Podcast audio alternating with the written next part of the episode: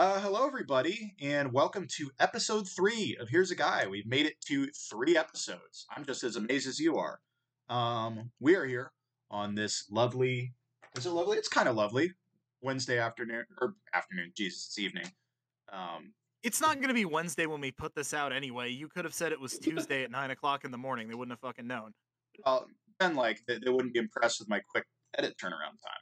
This lovely insert date and time in post production Yeah. is a beautiful day. What, whatever day and time you want it to be, you want to imagine it's doing this.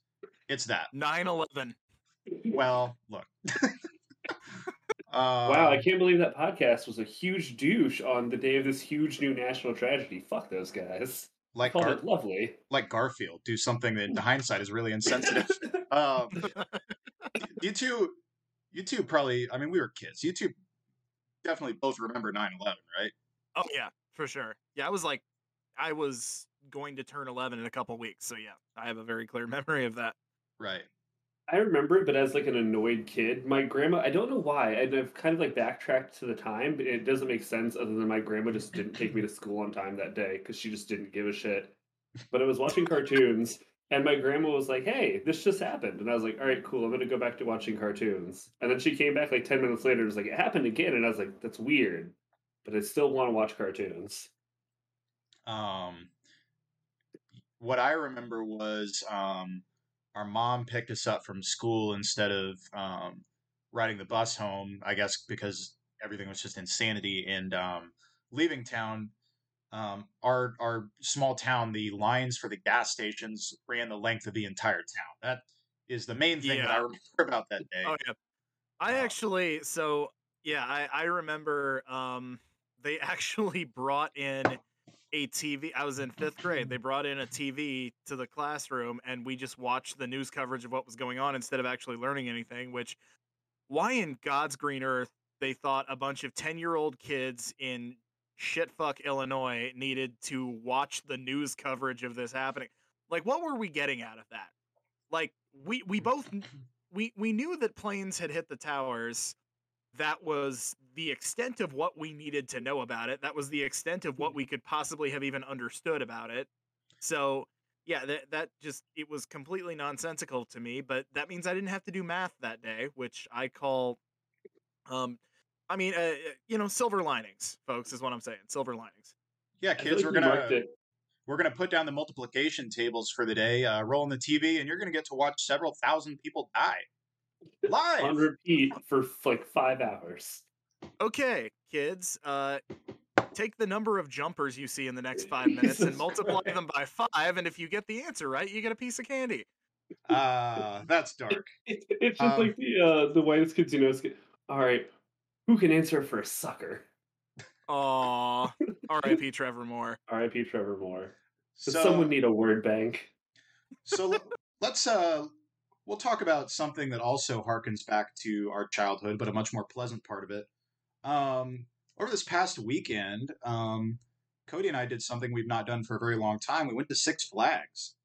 I had not Yep. been or been any place with a roller coaster in 16 years. Um, I was in junior high last time I went, um, and my review of the experience pretty good. Not bad. Not bad at all. It was uh Six Flags St. Louis for those of you who uh don't know whereabouts we're from. I don't know who that could possibly be at this point, but uh yeah, we are uh we we had a good time. We we saw some interesting stuff there, some stuff that uh, we maybe didn't pick up on as much when we were kids. Uh, one thing in particular struck. Uh, Alex, do you want to tell the story? or Do you want me to? Uh, you can go for it. Okay, so uh, Alex and I and our two friends that we went with were walking down the middle of Six Flags, looking around as one does, and I saw an ad for they had a magician performing there in one of the little amphitheaters. And I want you to take a guess, Jack John, as to what this guy's stage name was, because this blew my mind. There's a there's a classic one that I feel like a lot of magicians started using that was Justin Credible, which is a very I feel like really like low hanging No, fruit name. that that is so much more clever than this. And uh, His name was, or sorry, Alex, go ahead. I- I'll give you one final hint. Um, so Justin Credible was also the name that a wrestler went by. Yes. This is not the stage name of a wrestler, but it is very. It follows a similar naming convention Yeah. to a nickname that a particular NXT wrestler had at one point. Let's see, there you stumped me because I know that like uh, when we were at college, uh, the college brought in a magician named Justin Incredible, and I was like, now you're just being lazy. Like that, that's already been done. Go ahead. go Oh, ahead you, and you ain't you ain't you ain't seen lazy yet, kid. go ahead and uh, go ahead and reveal what the name of this magician was. His name was Johnny Magic. God damn it! Johnny Magic. That's like if Elvis's stage name had been Elvis Guitar. It's like you know, if, if you're gonna follow the the naming convention of Johnny thing you're doing, Yeah. like it takes some real guts because like we think about like Johnny Gargano was Johnny Wrestling. He's a great Right, but- wrestler. Johnny he- Football was really good at one point until he became a miserable failure, and then people stopped Right. calling him And Johnny also, Football. He didn't he didn't really yeah, they started calling him Johnny Betty Ford Clinic. Yeah, they didn't uh they he didn't give himself that nickname though.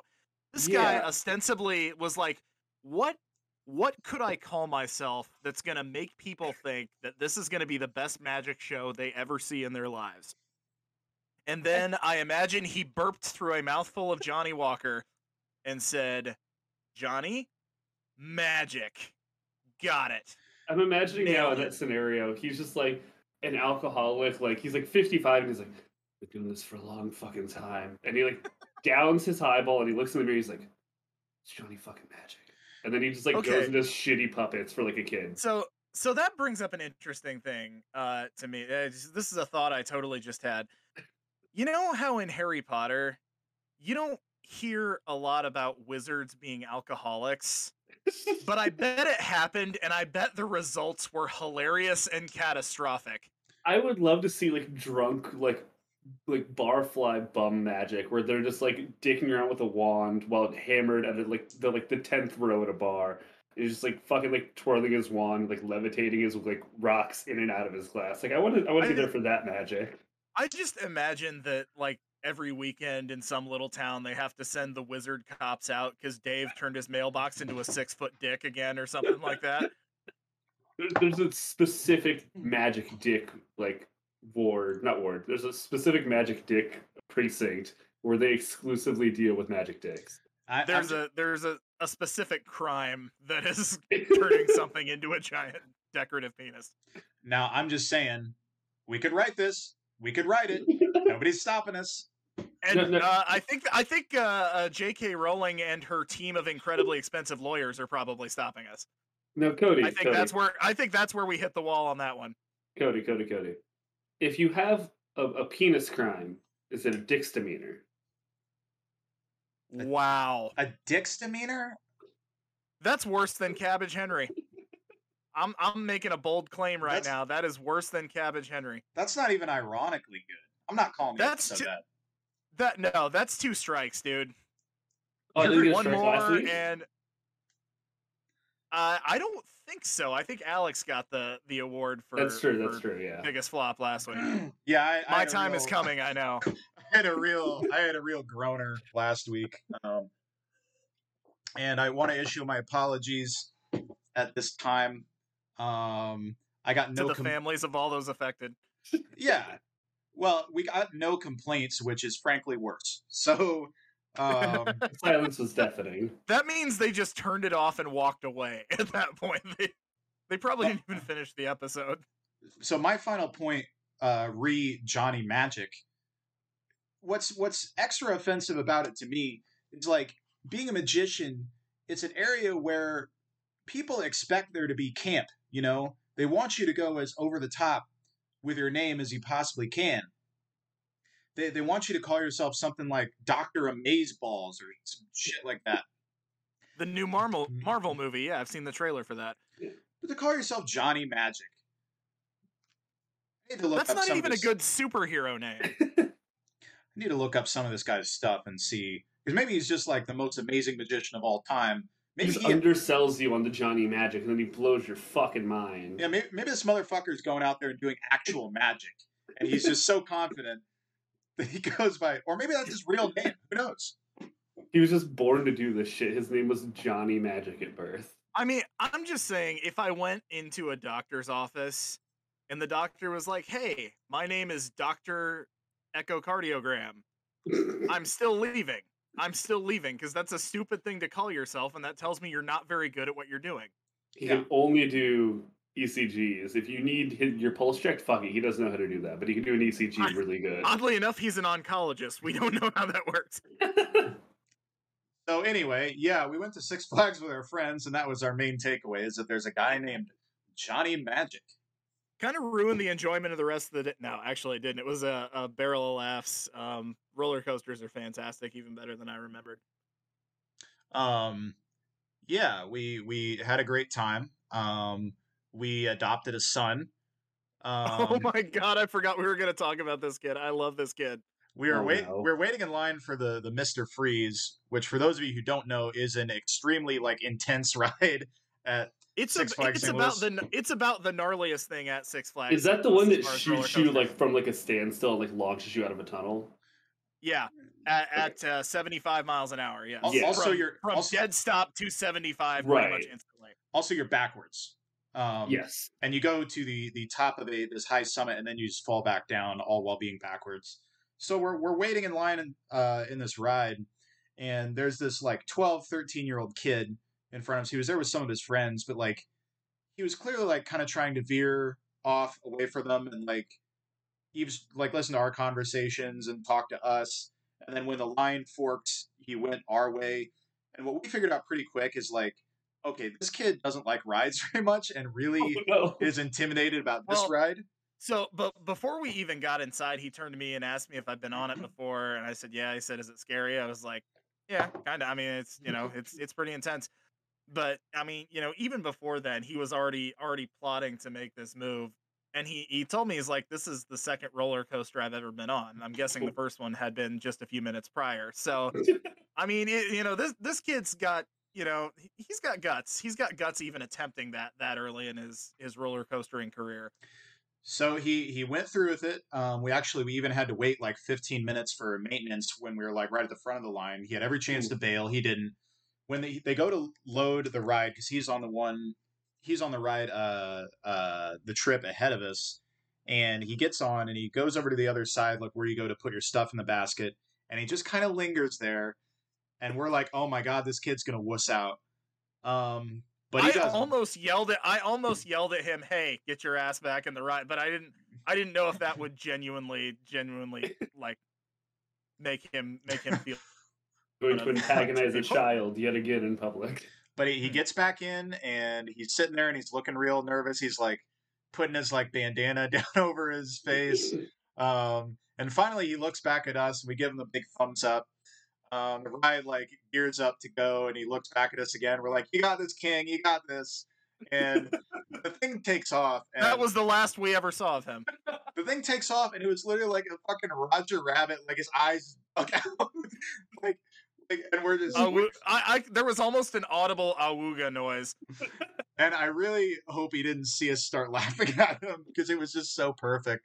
But he came back and he seemed okay. So, um, our short time adopted son survived the roller coaster. So, um, if you're listening to this, where the hell are your parents? They shouldn't be letting you listen to this. You're a child. Um, Well, I'm guessing they're the ones who let you wander around Six Flags all day without any adults. yeah, when you're scared of rides. Um, I never thought I'd say this, but you guys are good parents. yeah, we're proud of you. Where if you're out there, we're proud of you, son. Um, anyway, did you And did I'm you have not any, your real dad.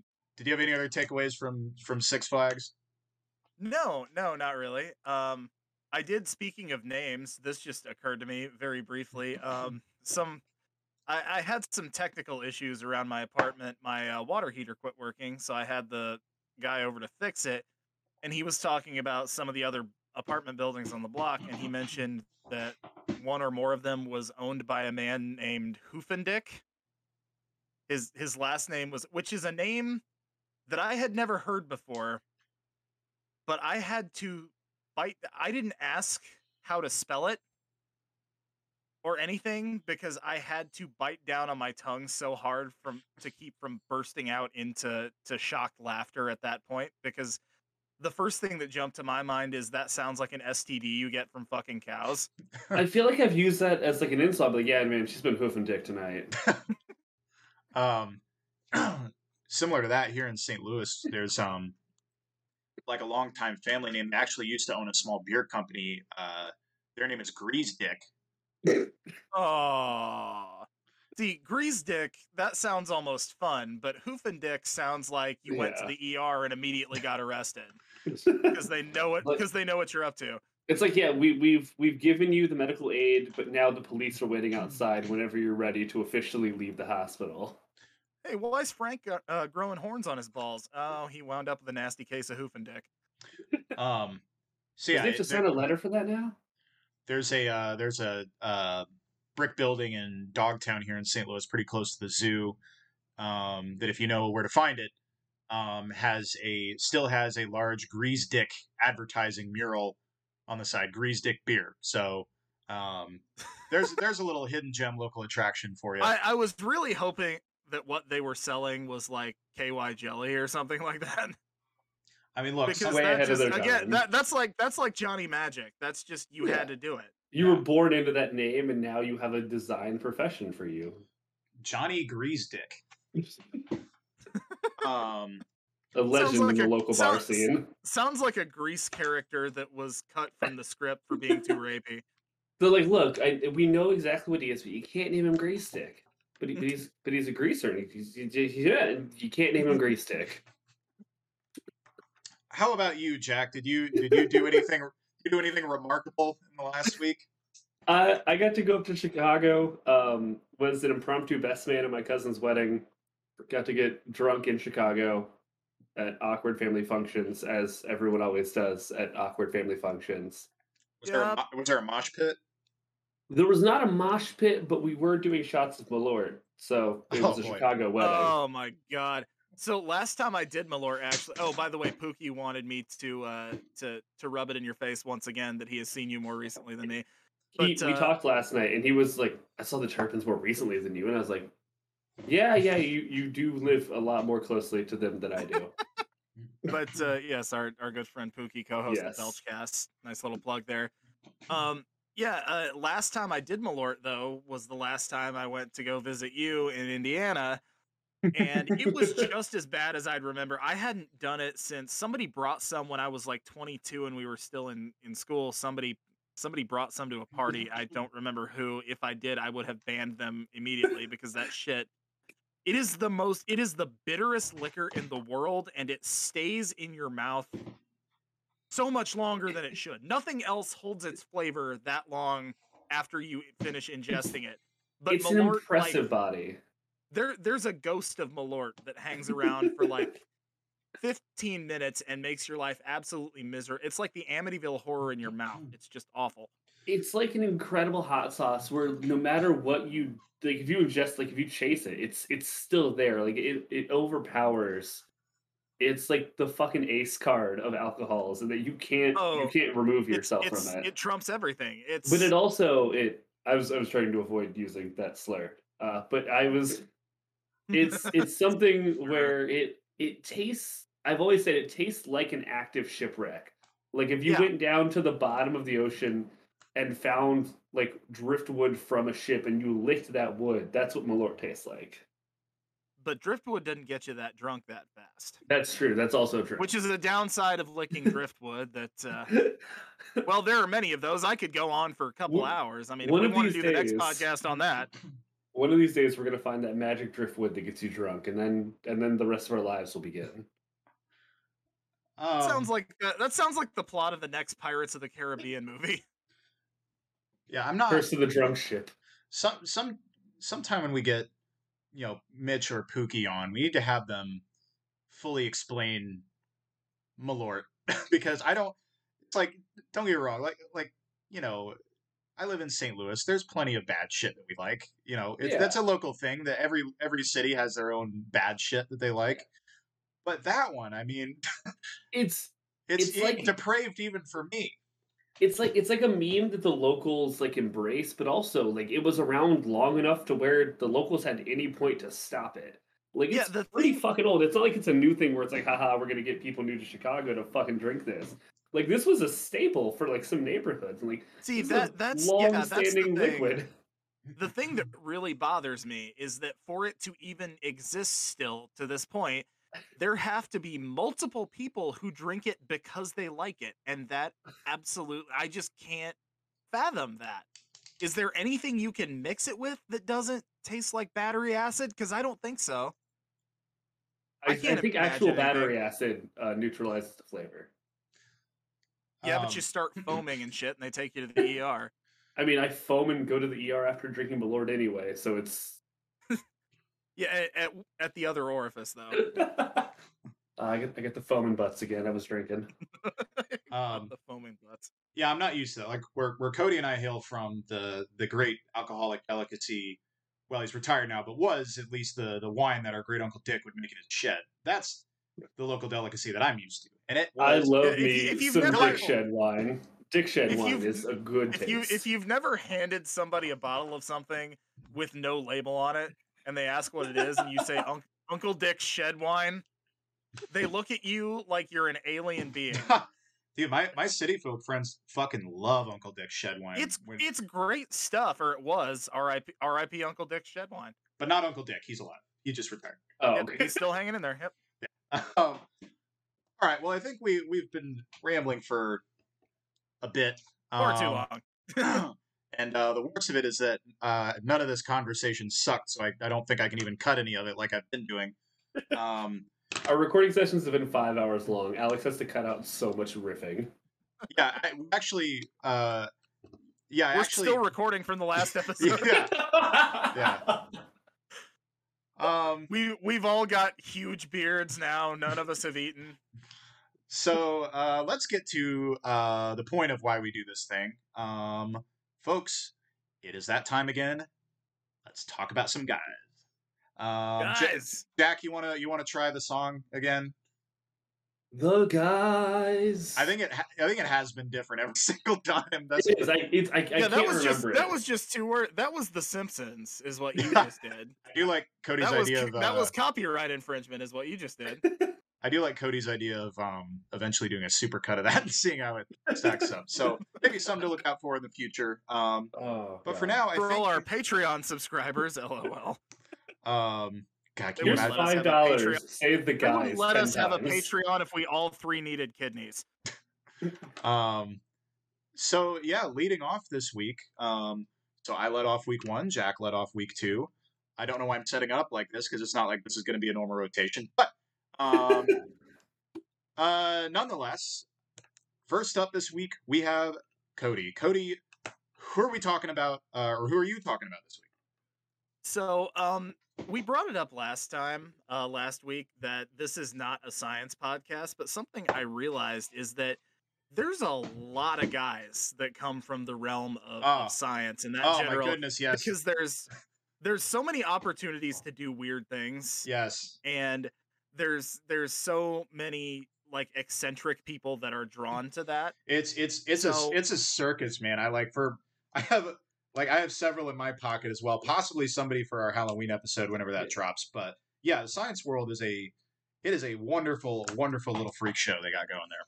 Now, Cody, is this is this a science or a quote unquote science? Like a he's doing science. this is a real complete science this is a real science this is real science this is as real as it gets this guy is a medical doctor um un- speaking of gold mines for insanity he hails from australia Oh God.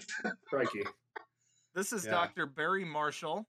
He uh, won the Nobel Prize. Uh, he's the Nobel Prize laureate in physiology or medicine, um, professor of clinical microbiology and co-director of the Marshall Center at the University of Western Australia. So this guy is a big shot Aussie doctor. I could do that if I just wasn't so tired. Yep. You could be a doctor in Australia. Well, I can stitch up a few kangaroo wounds. What the hell? What a, what a Ivy wombat Drippus and stitch ya? Fosters. We got this. Oh man, one of these days we should talk about my Foster's drinking phase in college. Um, no, so this guy, um, a, a big part of what he did, he and uh, another doctor named Robin Warren, who's also pretty well known, but it was much more well known than this guy when they started working on this. Uh, they did a lot of work with bacteria and some of the things it can do to the human digestive tract, like that burp I just had right there. That was probably a result of some bacteria. That was extremely well timed. Yep. Yep. I love yep. a good interactive exhibit. Yeah. my my esophagus is my co-host this week. Now, um, this guy. So, one thing that uh, he theorized was that uh, bacteria played a big role in the development of peptic ulcers. Now, I surprisingly enough have never had an ulcer that I'm aware of, but it was thought for a long time that these were primarily the result of stri- uh, spicy foods, stress, anything that you know uh, heavy alcohol use which is still a big contributor anything that jacks up your stomach acid I, I was, I was gonna that... say like the, the fact that you haven't gotten an ulcer is disproving yeah, most of these theories the big three of well no it can't be cody but um yeah no it, those things do all contribute but usually not without the presence of some bacteria. So one big name bacteria. If we have any uh, medical folks that listen, you'll be familiar with this uh, bacteria. It's called H. pylori. It's fairly common in the human digestive tract and it's responsible for a lot of our digestive issues. It can give you gastritis, it can do all kinds of fucked up shit to your intestines. So they worked on this for a while. They tried all kinds of ways uh, of proving this. Now, first of all, I, I just want to say that they laughed at this theory so hard because at the time, and this was not that long ago, by the way, this was like in the early 1980s. They laughed at them because they thought that the human stomach has so much acid, there couldn't possibly be any bacteria in there. That is the most yeah. wrong thing I have ever heard in my life. There are all kinds of literally when you go to the doctor with gut problems, one of the first things they will do always is give you probiotics to help the healthy bacteria grow. Yeah. So, like that's one of the number one lines of defense and they thought that it was ludicrous in 1980. That scares the living hell out of me. I don't know about you guys. But they were, you know, basically laughed off the stage when they brought this up. But, you know, they did uh, all kinds of research in the early 80s. Uh, and one of their first research things actually uh, it looked like it was failing because they kept these cultures that they took for a certain amount of time and after a while, the lab techs, and they didn't tell them this, would just throw them out because I guess that was hospital policy. So after like several months, he's like, yeah, no shit. You didn't give it time to develop. No wonder we're not finding anything. You're just throwing these fucking things away. so um after after that whole debacle, they started having some success with finding the bacteria. They started trying to inject piglets actually, which uh, don't love the idea of that, but did, uh, uh, you know, did, you do what, what you got to do. What did Pooh think about that? He said, "Oh bother," I believe was the uh, quote he gave. Thanks for saving the times. Thanks for saving that oh, joke. that was because that did that that sound, that was a lot funnier in my head than it came out. But so thanks for for bailing me out on that one. Well, you know, it's what I do. Um, We've been so, doing that for a lot of years can't believe you derailed my entire thing for that. God. for a goddamn Winnie the Pooh joke. That that borders Winnie the Pooh reference.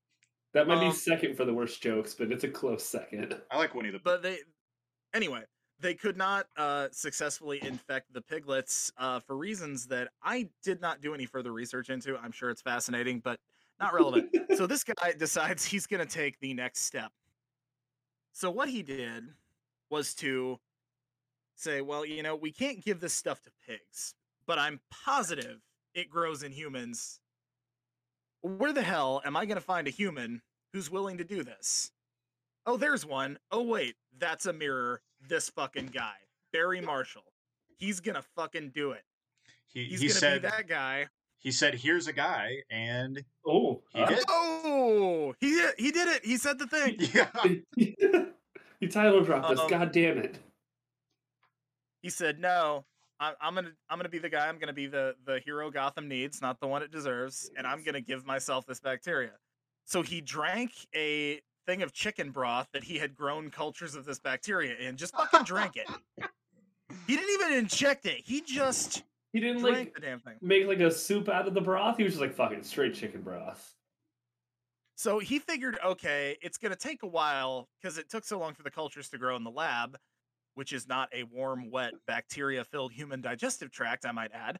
That he, he decided when he was doing this in the lab, he's like, well, this is going to take a couple of weeks probably to start seeing any effects. Three days later, he starts feeling like absolute dog shit, starts getting nauseous. His breath gets really bad. Um, so, you know, eventually starts puking, like puking, puking. So they they Uh, take him to the I, hospital. they wait, showed I, that- I, I have one question real quick, just for the sake of the scientific aspect of this. Did he eat any White Castle intermittently? I don't think so. I think if he had, he'd Yeah. be dead. Yeah, I, I, don't, he- I don't think I don't think his system could have handled the the two of those together. so they take him to the hospital after like eight days. He has massive gastritis. Like his entire stomach is just inflamed as hell. And they pulled a biopsy. They searched for the bacteria. Lo and behold, there was tons of it because you know this guy just drank a you know he he just Yeah. drank bacteria soup basically. Yeah, he drank rotten chicken juice. You know, Like, I don't know how. I don't know how exactly, but you have exactly one quart of bacteria. It's it's amazing. It's like a chicken broth sized amount. And so they pull the biopsy. They do this. Uh, th- they decided, and this is how fucking nuts this guy was. He waits for a while. They keep doing endoscopies on him to, to check his progress. Doesn't take any medicine for it for like three weeks. So for three weeks, he's just feeling. After that, he decides, okay, we've got all. Either he decides we've got all the info we need, or he decides if we don't keep, if we don't do something about this, I'm gonna die. One of the two. It doesn't specify. But after that, he starts taking antibiotics. But that Ah, basically that's- proved That's yeah, that's over. move, that- right? That's over diagnosing it. He just needs to to go to the farm store, buy some ivermectin, start taking that. I gotta Eat get nothing but red. Eat nothing but red meat. It was the chicken that put you in this situation to begin with. Look, big pharma wants to keep you down. Don't listen to them. They're just gonna make you sicker. You gotta you gotta follow your gut. That's right. And if you drink rotten, if you drink bacteria soup, then yeah, So yeah, they they through this discovered that yes, this bacteria does indeed live in human digestive tracts. It does indeed cause problems. And eventually, although not immediately because they didn't he didn't actually have an ulcer, he didn't have it long enough basically for an ulcer to develop. But eventually they, you know, after they started learning to test for this, they realized, oh, it does indeed like it is the number one cause of peptic ulcers. Basically, all that other stuff, the stress and um, spicy food, you know, things that raise your stomach acid, that does absolutely cause problems. Uh, if you've already got this bacteria and already got an ulcer starting, that's like throwing gasoline on a fire. Yeah. But the bacteria is in fact the fire, and that's what what he discovered, and went on to be, like I, I mentioned a little bit up top, incredibly decorated. Um, he again won the Nobel Prize in physiology uh, and medicine uh, along with Robin Warren, who was again with him this entire time, but uh, didn't actually take the plunge of infecting oneself intentionally. So, you know, he he's been he's gotten all of these you know huge awards. Uh, he's got the Benjamin Franklin Medal in the late '90s, uh, the Keio Medical Science Prize, Macfarlane Burnet Medal and Lecture, all this kind of stuff. So. All of these. So he actually, this is a story that ends happily because this is a very common you know medical ailment now we know how to deal with it now we know how to manage it better and he got a nice little meal ticket off it. I mean let's not let's not um, shame the guy for his bag okay? So he uh, wound up you know doing a lot of very important things and and still is uh, active today doing medical stuff. So that's that's my guy this week. Yeah. so guys here's my big question to you what exactly if there was one medical condition that you could find the cure for by giving it to yourself what would it be So yeah, the, the hook here is that I assume whatever it is, we we have to suffer through it. yeah yeah you have to just you have to do like he did you have to just get it you can start treating yourself eventually but uh you know there's there's no guarantee that the cure will be developed before this thing kills you too i have to i have to throw that addendum in there So it's it's almost potentially you can choose the horrible way you want to die, but also future people might not have to. Or you can you can you know do something more benign, but then that's not as big a problem right that you're solving. So yeah, that's you know where where is that line for you guys? I, I'm trying to think of something. I mean, the, probably the real answer is like the common cold, but there's got to be something more fun to have than a cold. Um, what medical conditions can I enjoy having? Um, I love how you're not even trying to be a humanitarian. You're like, how am I going to get my party on and get paid for it? Oh no, I've got this massive boner forever. How can I solve that? Damn. That That's, is- that's where that is Alex is actually going. that is actually a very real medical condition called priapism, and I wouldn't suggest that one because that one will kill you in like eight hours. So but what? I mean, there's not much hours? blood. There's not much blood flow to my head anyway. It's it's it's Also, mostly just I think- pus. I think they I think they can I think they can usually fix that. So yeah, you you struck out there. I mean, Um, that's it. That's it. I, I don't think there's anything I'm willing enough to put my body through on like that high of a stake to be like, yeah, no, I'm I'm gonna solve this shit. I'm gonna go with uh I'm gonna go with elephantitis. Walk around with some real walk around with some real big uh feet for a couple weeks and see uh see if uh yeah you know because that's like that's a problem that does affect like really really poor places of the earth I think more than anything else.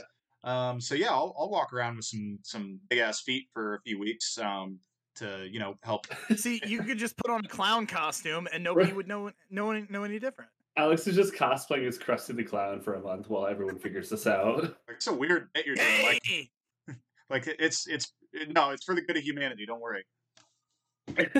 I'm saving the human race. Hey, hey, hey. Or it's not- Why Krusty specifically? That was the seems like this car- is an- that's the first seems clown like that I this is think an- of. Seems like this is an inner fantasy of yours that you're, Yeah, I've acting gotta- out here. I've got to, I've got to, I'm going to try this. Um, well, it turns out um, the, the the cure is not actually going to be ready to go for several years, and this is going to kill you uh, like next month. Ugh. That's Not that was bad. that was my that was my attempt. Um, Not Is that a bad. soundboard? That sounded so convincing. um, it helps that I actually do that like si- like quietly to myself like a lot while I'm at work. I'm just as I'm imagining you in court and you're just going, Ugh. I have to stifle uh, sometimes when I'm in court. In fact, a lot I have to. All right, Uh, Jack John, do we we didn't get an answer from Jack. I I might I might chicken out. I don't think there's anything I'm worth doing to my body at that point. Like, trust me, a lot of my Not- lifestyle is going to kill me anyway. Not even the common cold. You wouldn't even give yourself a cold. I mean, I would give my if a normal cold. I, I could live through like a normal cold for a month, but like because we don't knowing have, my we don't luck, it's gonna be- yet. it's going to be like the most like aggressive. Like, congratulations, you have all of the world's cold at once, and then my head just explodes. Well, since you didn't pick, we're going to anoint you dysentery. I will take dysentery. You're gonna shit yourself. I mean, you're drinking a Honest- Hamm's right now. I'm surprised you don't already have it. Hon- Honestly, I, I thought dysentery, but I was like, I don't know if that's actually like I don't know enough about dysentery to know if that's actually like a That, solvable means, that medical basically condition. means you. Sh- it basically causes you to shit yourself to death. Right? No, I, I know what dysentery is. I just wasn't sure if we had a cure for it or not, or like a medical like here I you just don't take this. know if we do or Because that, that was one of my first thoughts was just taking like the gimmicky like oh I'll take dysentery and I'll just have I really think bad shits.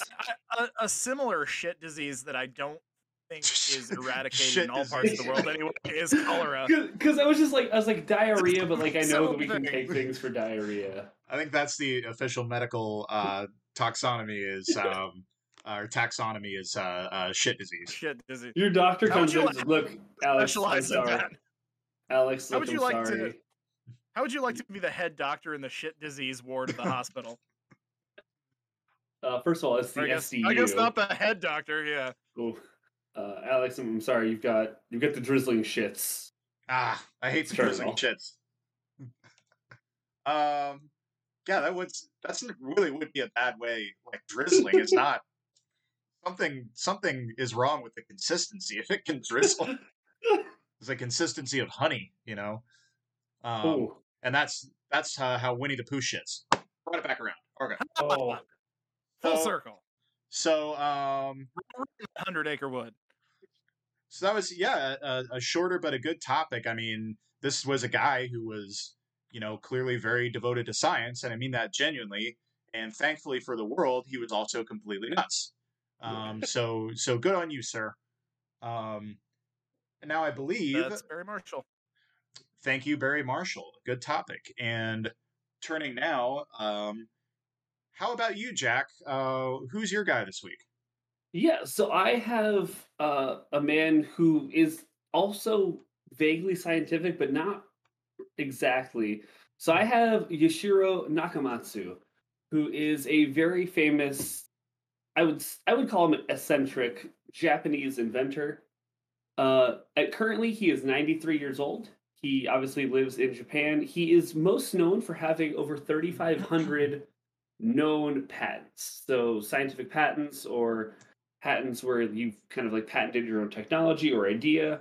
And what's great about Nakamatsu is he's just kind of an insane person. So from what I was able Well- to find, so go ahead.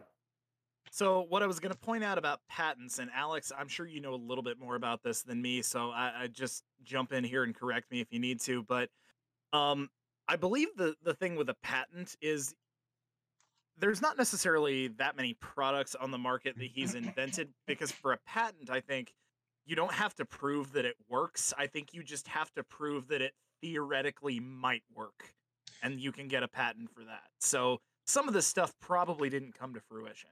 Yeah, I don't I don't actually know like the the le- like the legal standard for it. Um, patent law is like a very notoriously specialized area of law. Like it's so specialized they don't even test you for it on the bar exam, and I never took that class in law school, Yeah, so I, I- I have no idea. The only frame of reference I really have on patents is that I, I have heard plenty of stories of people getting patents for ridiculous things that will never actually be invented. And My- and we're gonna get into that, don't you worry. Okay, good. I was hoping we'd get there. My Yes. only patent law anecdote is that uh, uh, Calvin's dad and Calvin and Hobbes was a patent attorney. That's right, he was. Oh, yes. Another comic strip reference. So if, if Alex can get his comic references in, it's a good episode. I've got two so far. Um, so this guy he has 3,500 patents to his name, and to be clear, most people have zero. Correct? yeah, so he's he's already winning. Yeah. I've actually got Yeah. negative four. They've taken away patents from you and given them to other people when you've applied. Cody tried to patent uh, one of the like uh, portable holds that uh, Bugs Bunny throws in front of people and they fall. And after a very lengthy, prolonged court battle, they determined that at this time it is not possible. They See, they looked that at it and they were just like, it, it's just a black circle you've painted. It's clearly just a. That is a solid very that is a very inside baseball joke there because most people probably don't know, but I have been talking about how much I want those goddamn portable holes to exist for like it's been more than a decade now. You're in good company. John- Johnny Knoxville also is obsessed with that idea. and if anyone could you- figure it out, it would be him.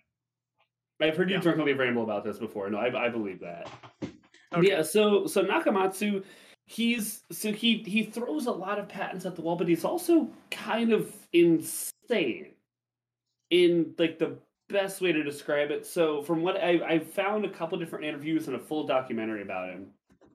If you if you want to look into it, he's he'll tell you everything he wants to tell you. I found one uh, interview where he said he doesn't like hearing his full name Nakamatsu. He prefers to be called Nakamat because people are more uh, more likely to remember eight letter names. So he'll drop Okay. the U. It, so he, he's he's very infatuated with you remembering who he is, and he's very infatuated with his identity and his brand. And some of So you're you're telling you're telling me the guy who filed for 3,500 patents, much of them for ostensibly stupid shit, has a bit of an ego? Is that what you're asking me to believe right now? It, it it does happen a little bit, and also some of it is based on culture. And I'm not completely versed in Japanese culture, but I know a lot of Japanese culture is kind of based on kind of like like Social On- standing is very important. social yes. standing. Yeah. So and, and and I'll talk about that a little bit later. But he he gives a huge fuck of a lot about his name and his image and his recognition. So Nakamatsu isn't just just some random guy. He actually did go to the University of Tokyo. He has a PhD in engineering. uh, from the University of Tokyo, so he he knows shit. He's he's very smart. Um, just a little couple things about him. So he often and so he's he's crazy, but he's lovable. So he loves to talk shit to talk about Thomas Edison, as a lot of fun people probably should always do. Thomas You Edison know, was a really he- bad guy, he so yeah. did- He did do a lot of very bad things. Yeah, mm, he's he was not a good good person. So in in oh several different interviews that I listened to from him, he would always bring up the point. He was like, "Well, you know, like Thomas Edison is a famous like great inventor. People always love to talk about Edison. Edison only had a thousand and ninety three inventions, and he died at eighty four, and he's dead now, and I'm alive. And so Nakamatsu is basically just like, "Fuck Wow. Edison, he's dead."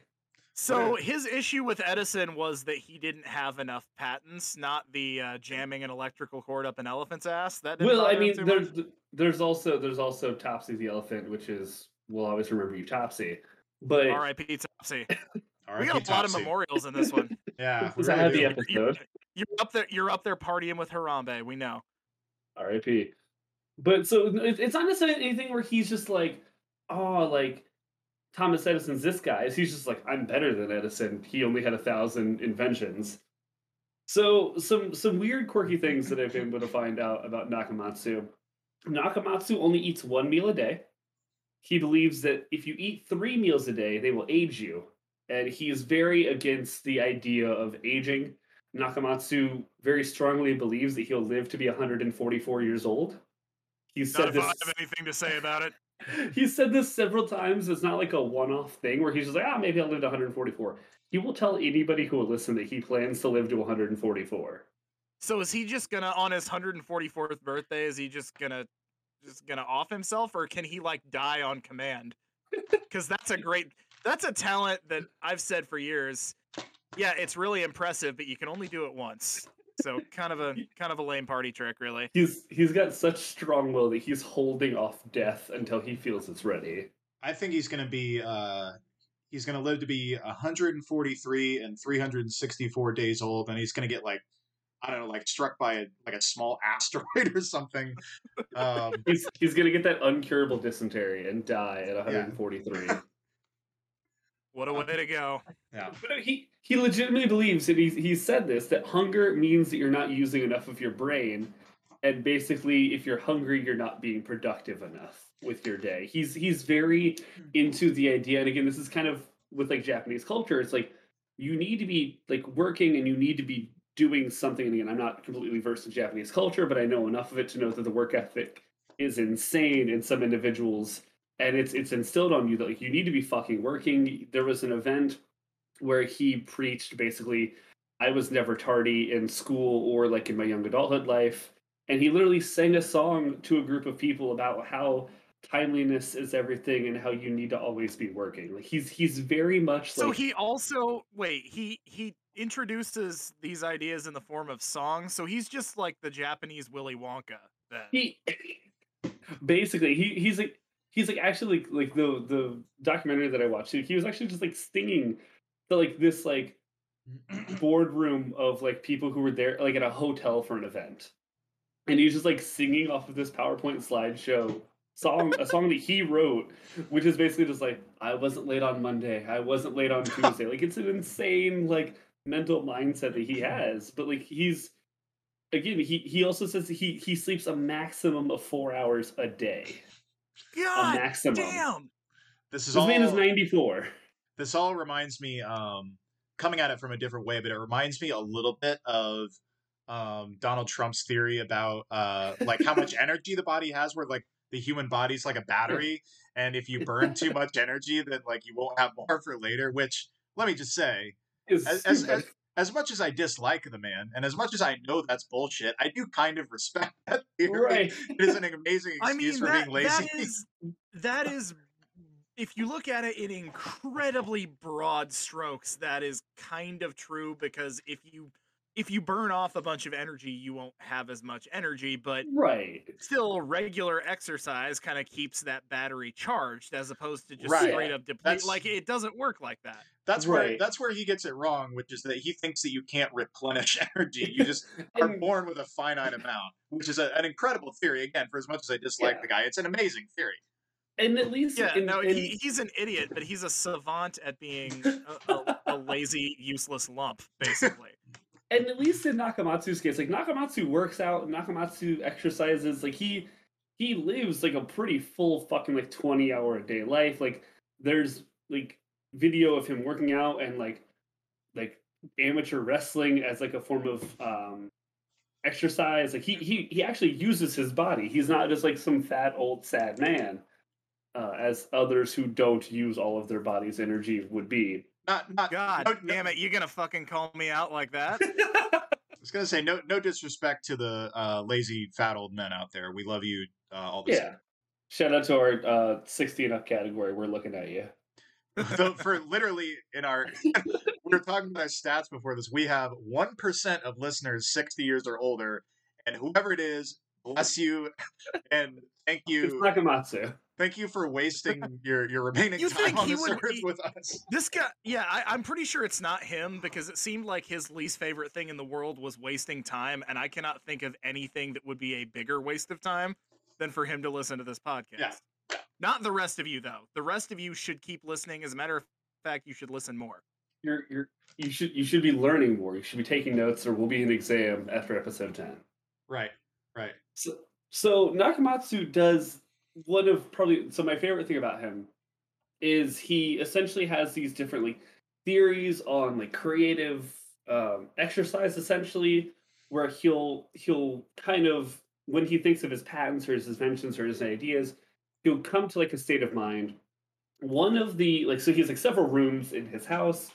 One of the rooms is said to be solid gold plated with no real metal inside other than like the gold wall around it and his idea is that radio frequencies um, do not come through the walls so he can have a more like sanctimonious and like inner peace like thinking while inside of this room because it's in solid gold and no essential negative energy can come through into the room. And this is one of the places where he creates his patents is in this room. So he thinks that the radio waves are are what is what is causing the you know distractedness and other stuff that keeps the rest of us from from achieving true nirvana or whatever his phrase for it would be.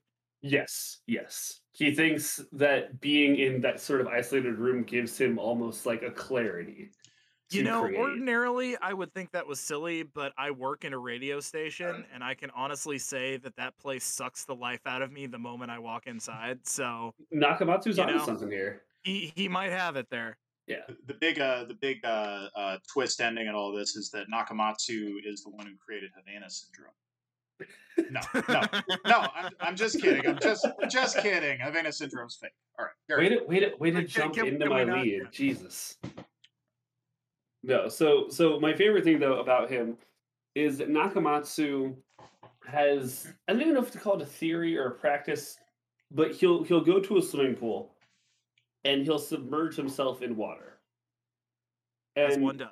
and Nakamatsu has said that he believes, and to quote himself, too much too much oxygen is bad for the brain. See, medical science says the opposite actually. And Like he if you don't get enough oxygen to your brain, you will die a lot. Like you'll be real dead. you'll die so much. But You he will be he, literally, so fucking dead. He believes that too much too much um, oxygen is bad for the brain, and that the brain is more effic- efficient with less oxygen.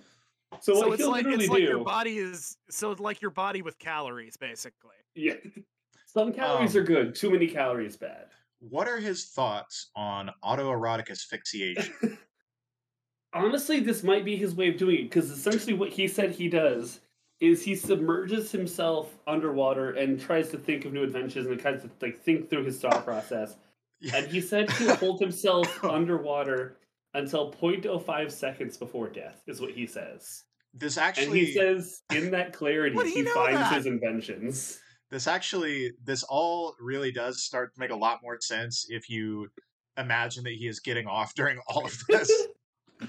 0.05 seconds before death. That means he, first of all, he's either under there with a waterproof stopwatch that he's got set to exactly the time where the lack of oxygen will kill him.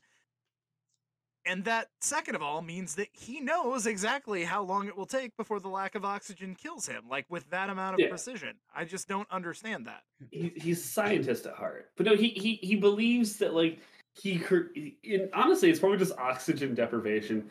But he like gets into like this state of euphoria, and he's Yeah, that happens. That happens when your brain doesn't get oxygen. right. I'm not a doctor. I'm no Barry Marshall, but I know that. So what he does is he's and he's legitimately like intelligent and creative. It's it's said that he has this patent for underwater paper and pencils where like he can actually like write his ideas, and he'll go down underneath water and he'll write while he's submerged, and then he'll come up and be like, "Yeah, I was I was thinking about this combustion engine or some bullshit like that." Now hang on, I gotta breathe so I don't die.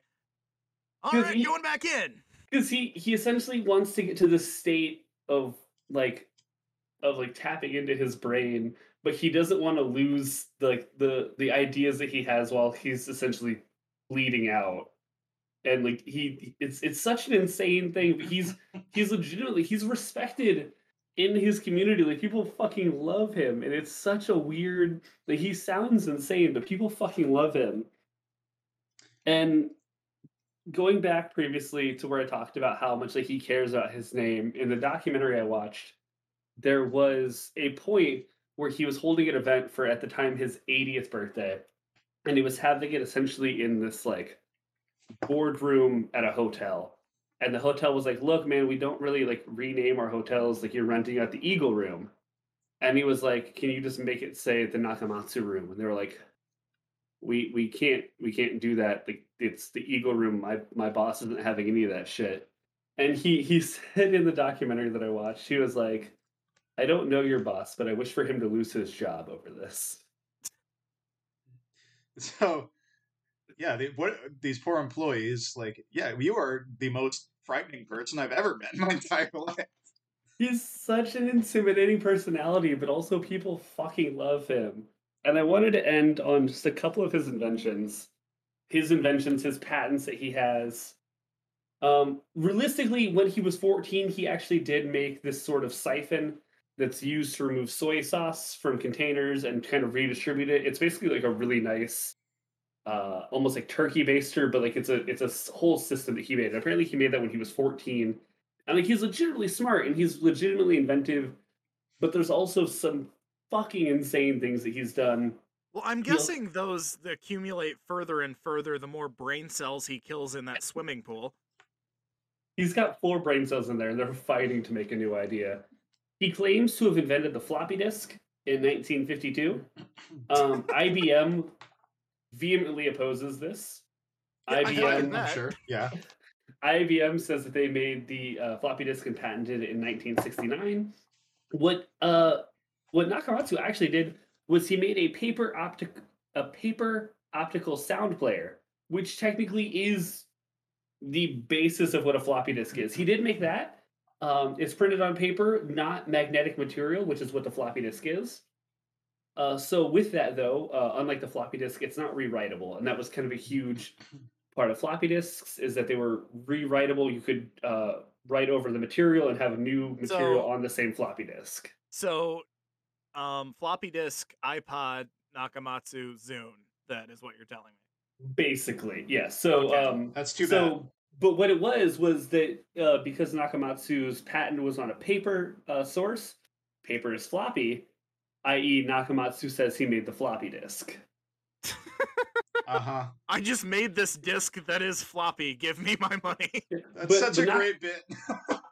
but Nakamatsu also like um it's it's said that he's also worked with IBMs. Like he's legitimately intelligent, but he's like splitting hairs on like what exactly it is that he's invented. Uh Nakamatsu like a also machine to split hairs. he probably has made the machine to split hairs. Nakamatsu also has the Cerebrex or Cerebrex, uh, which is an armchair that he says improves mental function. So it's literally just Cerebro from the X Men. Yes. Um, Okay. but what the for so it was honestly it's a really hard to research some of his inventions. I tried Yeah, to look some of most them of up. probably bullshit. I mean, so what it was able to find about the Cerebrex is that it cools the head and heats the feet, and he says this uh, is able to improve mental function. I imagine that this is one of his later in life inventions where he just took one of those hair drying chairs from a salon and packed the top with ice packs and put hot water bottles at But, the like, feet. Was like, here's my new invention, guys. I have serious brain damage. it's it's basically like a lazy boy with like almost like a curtain over the head. It honestly it'd be it'd be a great napping chair for what I was able to see about it. And I'm Well, sure like it helps it you that. feel calm. And I'm sure like it helps you feel great and calm, but he claims that it improves mental function. I was able to find a patent that he'd had for a toilet seat lifter. I assume an automatic mechanism that lifts the toilet seat for you for when you can't be asked to fucking bend over and lift was- your own toilet seat. I was gonna say, call Now, me, you old, say call me that- old, call me old fashioned, but I, I don't, there's nothing compares to the to the feel of cold porcelain on my hand. You know, I, I- I think he could, you know, the reason that never caught on in America is because every woman that lives with a man would just be instantly, instantly triggered by the idea, just the the suggestion. Or a lot of husbands would buy it to intentionally piss off their wives, I think. Right. Yeah, probably. So I have I have three last things on Nakamatsu that I really love. Uh, the first one is a point that I forgot to mention that I just I, I, it's it's not anything that is important, but it helps you understand the character that Nakamatsu is. Nakamatsu loves to collect cameras, which is an okay hobby. Uh, and he said though that he's not interested though in the specs of the camera or the hardware or anything that makes the camera a fucking camera. What he does is he decides on if he's going to buy a camera based on the smell. Okay. He says if a camera smells good, that means it's a good camera. If it smells bad or has no odor, that means it's a bad camera. So does does he does he ever explain the criteria that he he uses for how he he knows that the smell indicates how good it is? or does he ju- just say Nakamatsu says this is this is how it goes and this is how it goes? Nakamatsu says this smells good. It's a good camera. So if I were a smart camera salesman in Japan, I'd just be like spraying Chanel number 5 over a crap camera and charging him like 500 bucks for it. That's exactly what I was saying. Is like if people know this, what's to stop them from just like putting scents around fucking shitty overpriced cameras? I think like the the the tricky part of it is that just generally speaking, that is a good principle to apply to things. Usually, something smelling good is better than something smelling bad. But that is the strangest application of it that I've ever. One of the thing, one of the few things on this earth that you can't imagine having a scent is probably a camera. I can and- see you justify buying a car for that reason more than a camera. Right, it's one of those things where it's like this entire piece is made out of plastic and metal. There's nothing that should be putting out any odor, let alone a good or a foul odor. But Nak- Nak- Nakamatsu believes a good camera smells good. Well, as we've Ah. as we've established, he may have he may give himself brain damage every single day, so that could explain some of this. Um, and, and his last two inventions that I absolutely love.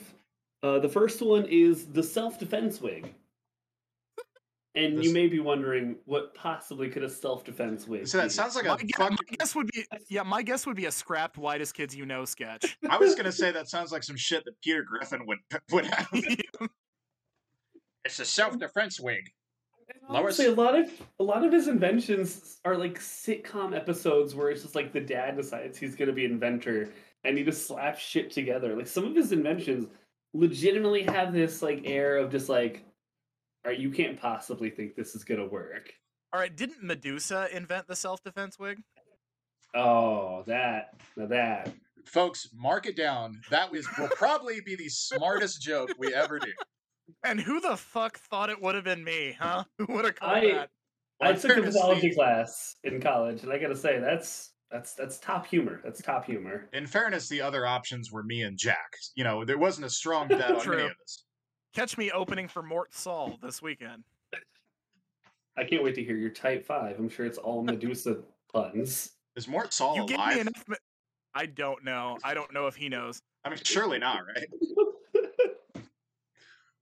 Yeah, so the the self defense wig, essentially what it is is it's a wig with a weight in the top of it and a string, and you take off the wig and you fucking throw it at somebody. and I shit you not, that's the self defense wig. That's like how Batman would do it. the bat wig, and like, he, it's it's a wig on a string, and he just fucking throws it at people, and that's the self defense wig. you know what? Give me one. Where do I place the order? How much is it? I don't give a I- fuck. I bought you a self defense wig, Cody, and his last invention is is probably my favorite, just because of how stupid it is.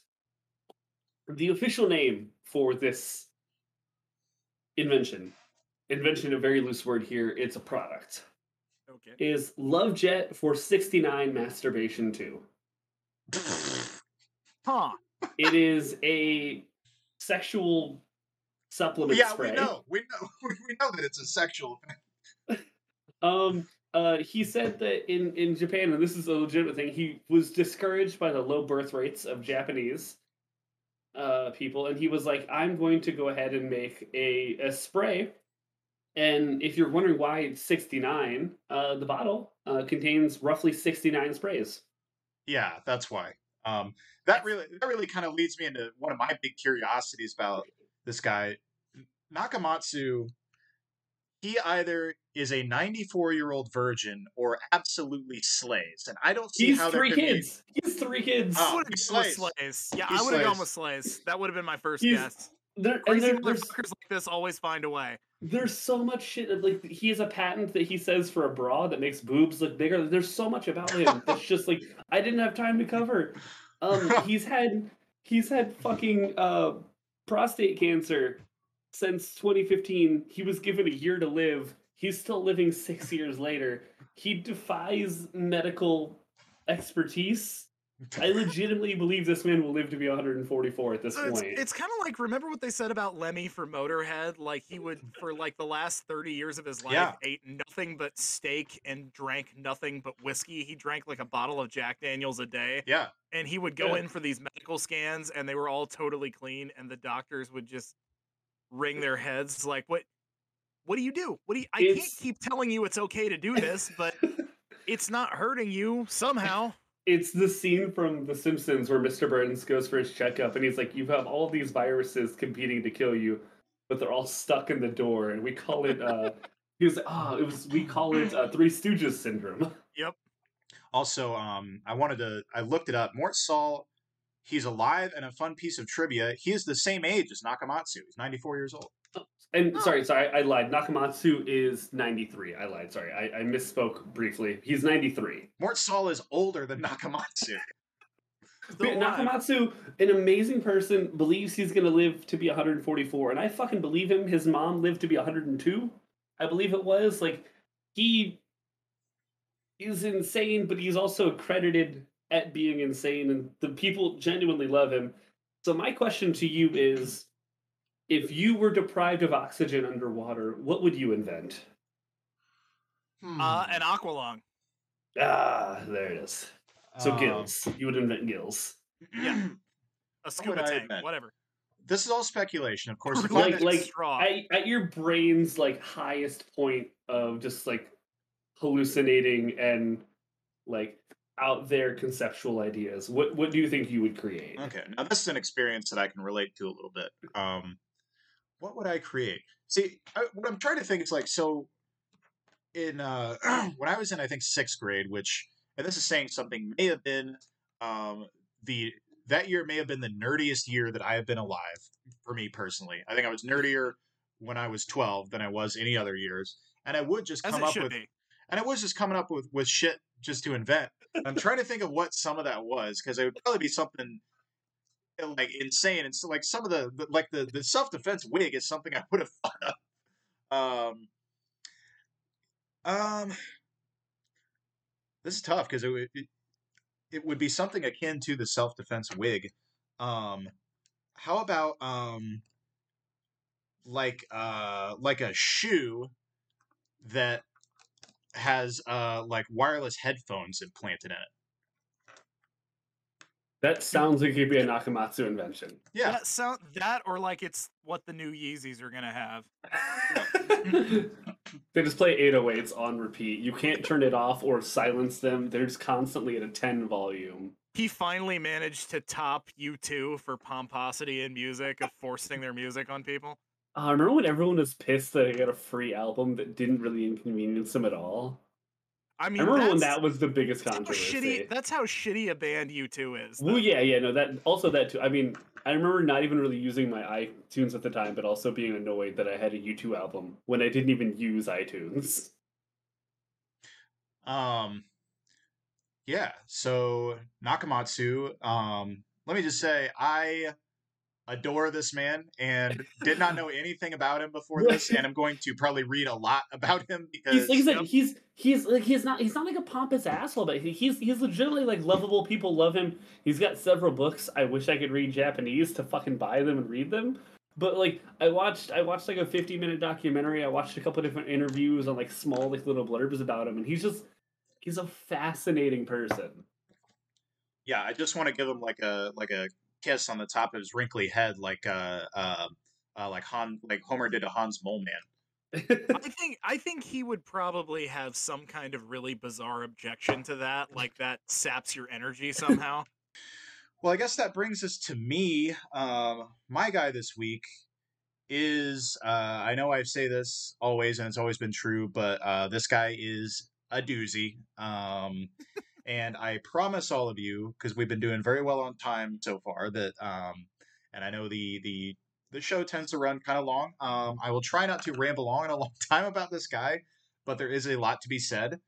Um, I'm telling the story of James Robert Scott, or as I will, uh, I will mostly be calling him Jim, um, because and not to give away the whole thing, but on the website where you can look up what facility he's currently being housed in, that lists uh, uh, as as an alias for him as Jim. So um, Jim Scott is he grew up in Quincy, Illinois, um, which is a river town in west central Illinois. For those of you who don't know, many of our listeners probably are familiar with Quincy. Um, it, it's hard to to really articulate it, but there, the river town folk are there's def, that's definitely a type of person. And I'm not that's not a judgment. I'm not saying they're bad, but there is definitely a type of person that is a river person. There's Um, a culture. They yeah. they have kind of their own cultural, you know, and, I'm not sure exactly where it comes from, but there's definitely a, a different kind of culture there. and uh, river towns like in the area surrounding quincy is where all of this is going to happen um, so to start off with jim scott i mean he's always been a very troubled guy um, his first serious brush with the law was at 12 years old when he uh, well he uh, well he did he did a bad thing um, he uh, he well i mean he burned down his elementary school is he did. Jesus Um, Christ. and uh yeah, I did some time in juvie for that, um, as as you would expect to As be one the does, case. yeah. As most 12 year olds do. So yeah, I mean, you know, Was He- it he justified? yeah, he wasn't Ken McElroy. He didn't shoot anybody's dog. that's that's right. I don't know if it was justified or not, other than school sucks. Um, we all have thought about doing this, but he just actually did it. I was Um, 12 in a school in Illinois. No, I get I get that feeling. yeah, he burned down Webster Elementary in Quincy. Um, six years later, at 18 years old, um, he uh, once again set a bunch of fires um, and burnt down somebody's garage in the process. Um, and he was convicted of arson this time as an adult and um, was sentenced to seven years in the Illinois Department of Corrections. Um, during his late teens and early 20s, he also got a few convictions for like low level burglaries, which he did time for. So by the time he's like fully like into his 20s, he's been to prison like six times. So Yikes! and and this is where you know for I think we've we've touched on this a bit. So I work as a public defender. I have for over three years now. Um, this is the only legal job I've had. Um, you know, every year as a public defender is like basically like three years worth of experience all jammed into one. Um, so you know, in my line of work, you just you you do encounter guys like this who, I mean, right from the get go, just something was was up with them. Yeah. And you know, my experience, like, you know, I'm pretty adamant. People are not born like career criminals like this. Like something is wrong there. Either it can be nature, it can be nurture. Like they may have something wrong mentally that like either you know nobody ever thought to you know get them help or they don't have access to it or the, it could the medical the medical term I think is antisocial personality disorder when when you just kind of habitually break the law and yeah usually it's a result of either genetic factors or more frequently a combination of genetic factors and like abuse and growing up around people with criminal tendencies. yeah yeah it's it's like there's no criminal gene necessarily but like you know if you deal with issues like that um, and especially if you just don't have any good examples that gets people into these cycles. And you know it, it it's unfortunate like our system as it's currently constructed and you know this is as gently as i can put it really does not have a good way to deal with guys like this other than just incarcerating them over and over and over again. And Yeah. even even you know he even himself admits like how he views himself in in, in interviews ever since all this is and this is a direct quote from him um, an arsonist by nature and a lifetime criminal um, and and it's hard to probably escape that mindset when you've been essentially in the system since 12 and people probably don't look highly on you after that. No. Well, and th- this kind of like mental disorder, you know, th- there's a couple different personality disorders that he theoretically could have, but you know, if you don't get help for that, that just kind of solidifies your Right. mental state and it, it erodes your empathy to the point where you become kind of self-aggrandizing. So he probably like thinks that's a cool way to look at himself.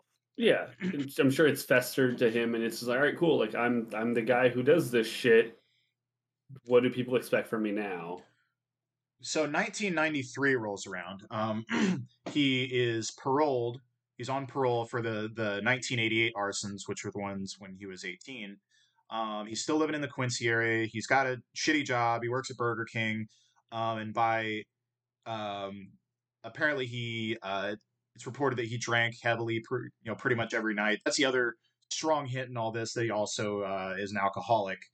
Um, so That's 1990 terrible, he said, sipping his beer. yeah i think we're all drinking during this podcast. Well, if one of you uh, uh, burns down an elementary school, I'll, be, I'll become a little more concerned. Um, or if what's you the statute of limitations on that? I'll tell you after that uh, you're good. I wouldn't worry about it. Um, so, 1993. Um, some may know this, some may not remember this quite as well, but um, in this portion of the Midwest, the big thing that happened in 1993 was the Great Flood. Um, and I'll I'll try and run through the the the you know this whole backstory as quickly as I can. Um, prior to 1993, the worst um, flooding season in the United States on record was 1927. Um, along the entire Mississippi River, um, massive, massive damage was caused. Um, 1993 was the worst one since then. Um, throughout the upper Mississippi River region, um, uh, you know, uh, everywhere along the upper part of the Mississippi and Missouri rivers, so Iowa, Missouri, Illinois, all had pretty devastating damage during all this. Um, and how this happened, I mean, the short version is that it just rained a shitload for a very long time. Um, summer, going back to summer of 1992, so um, shortly before I was born, um, there was a lot of rain throughout the Midwest, and the temperature was very mild, um, which meant that the uh, the soil mo- moisture was at higher levels than usual going into that winter. Winter the river wasn't evaporating as much either. Yep.